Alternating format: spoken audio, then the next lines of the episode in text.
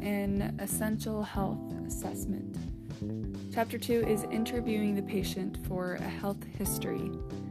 So, this involves communication specifically. It goes in depth on how to communicate effectively with patients.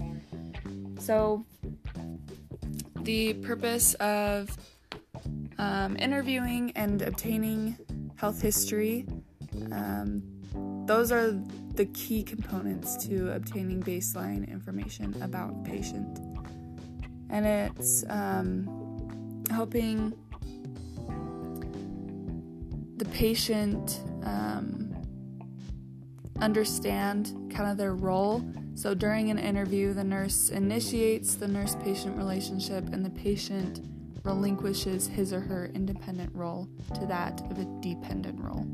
So though you are um, leading the interview and they are relying on you, it is important to be sensitive, non judgmental, genuine, and demonstrate professionalism. Because this is an exchange of information, feelings, and concerns, and it can be a sensitive um, and sometimes uncomfortable process for the patient and for you as the nurse. But um, it's up to you to help them have a good environment and good experience, um, or at least help facilitate that. And remember that communication is a skill. So you won't be good at it right off the bat. I mean, maybe you will. Maybe you're born with that skill or have it naturally, but um, it'll come over time and with practice. So you want to be able to transmit information effectively and create shared understanding offer presence, mutual respect, caring, and understanding during every patient encounter. Um, so, specifically, um, I'll go into that a little bit deeper. So, therapeutic communication is kind of the title of this section and what this kind of communication is called. So, um, let's see the nurse, you are responsible for gathering vital health and professional information about the patient. And so you need to be able to focus in the direction of the inter- interview. And so, therapeutic communication that can encompass the following dimensions for a patient centered assessment empathy and compassion. So, being aware of the insights and feelings and emotions and behavior that the person is conveying and showing, um, giving unconditional regard. So you want to respect and accept a patient as a unique individual. Be genuine, and um, that means being honest with the patient. So a nurse needs to be able be a truthful um, be truthful and understanding with every patient encounter. So, listen to the patient with an open heart and compassion. Show respect. Each patient is important and a value. And then caring as well. So, um, that can bring responsiveness between the patient and the nurse. So, a tip um, to help holistic communication, remember this acronym to be clear. Clear. So center yourself, pause for a moment, breathe deeply, and connect with the patient. And um, create a silent intention that thoughts, words, and actions will be for the greater good. So that is C. Center yourself. L. Listen wholeheartedly. So set aside your own thoughts, um, focus on the person's agenda, don't judge or analyze, just open your heart to what is being communicated. So L is listen wholeheartedly. Empathize, E. Empathize. So come from a place of genuine concern and have the ability to feel with the person, not be sorry for them. Empathy involves an understanding that comes from sensing into the being of another. So, empathize. And then, attention. Be fully present. Be aware of what you're feeling and sensing. Stay present with yourself. Um, respect all that is, and then be the fullness of yourself to every moment, emotionally, mentally, physically, and spiritually. And then respect. Res- um, I guess that I just said that, but respect all that is and respect yourself. Set boundaries if you need. Respect the patient. A lot of times there are cultural, social um, behaviors and differences, and honor those. Honor those um, ideological differences. And welcome diversity. So be clear, center yourself, listen, empathize, attentive, and respect. Um, prepare yourself and the environment. Um, it's very important to be prepared before you go in for an interview. So you're able to be clear. that helps a lot and helps the patient be comfortable. So prepare yourself, the, envi- the environment, and the patient. Um, and don't ever seem rushed, just give them full undivided attention and um, just make sure everything is set up and good for a positive experience. So don't be looking down at them, don't um, have them look down at you, be on the same level, um, and things like that.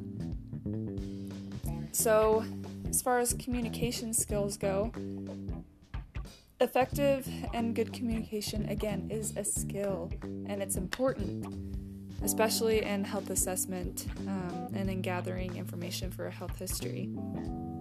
So, the purpose of communication is to share content, the actual subject matter, words, gestures, and substance of the message, um, share and exchange thoughts, perceptions, and feelings, send, receive, and gather data, share patient concerns, and exchange knowledge. There are also um, nonverbal communication, and that's also important. So, like body language, phys- physical ex- um, appearance, facial expression, eye contact, um, tone of voice, things like that. And so, pay attention to those. Um, and effective communication um, that includes being clear and concise and honest. Be sure that you have a shared understanding of the patient's report problems and concerns. Don't be too difficult in like the medical terminology. Um, keep ev- keep the questions simple, one question at a time, and things such as that. So some communication techniques.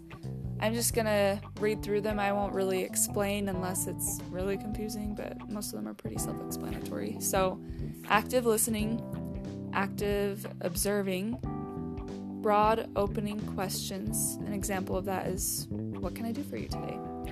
Clarification. An example of this is I did not understand what you meant when you said the rash comes and goes. Can you explain what comes and goes means?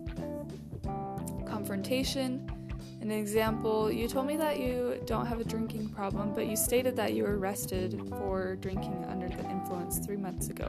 Can we talk about how much alcohol you drink on a daily basis? Um, empathy, respect, uh, exploring, facilitation. So that's like using statements like, uh huh, mm, and then, just to like show that you're engaged. Focusing, reflecting, stating the observed, transitional statements, silence, and summarizing. So, summarize the important points for the patient. Oftentimes, you'll run into barriers for therapeutic communication. Some things that you do not want to do, I repeat, you do not want to do these following things leading the patient, asking too many questions, not allowing enough response time, using medical jar- uh, jargon, especially if it's confusing, um, assuming what the patient is saying, taking the patient's responses personally, using cliches, specifically asking why questions, offering false reassurance, changing the subject inappropriately, giving opinions, stereotyping, and using patronizing language. There's also often special needs for patients, um, such as hard of hearing, visually impaired. I don't know how to say this word, but aphasiac, aphasiac patients. So they have an impairment of language or the ability to communicate through speech and writing because of brain dysfunction. That's what that means. um, cognitively impaired patients, aggressive or challenging patients, and then patients with a language barrier, and patients with low health literacy. So be able to, you know, compensate for those and accommodate them. And as well as cultural considerations. Oftentimes there are lots of different cultural expectations and um, things that are viewed as inappropriate or um, things like that. So just be aware of those and be able to accommodate them. So there are three phases of the actual interview, and that's the introductory phase, the working phase, and the summarization phase. Um, and so you can look into those a bit, but that is basically um, the interviewing process of the patient for the patient um, to obtain a health history and some of the sources and types of um, health history are comprehensive health history, focused or problem based health history, follow up history. Um, those are the main ones. And then some sources are primary sources and secondary sources. Primary is the, the patient it's, themselves, and then secondary source is like um, like family members, people that are close to them that they're able to give a report because sometimes patients aren't really reliable they're not in a in a state where they're able to effectively and accurately convey what's wrong. So that is all for chapter 2 a little bit long but there you have it and good luck. Keep going strong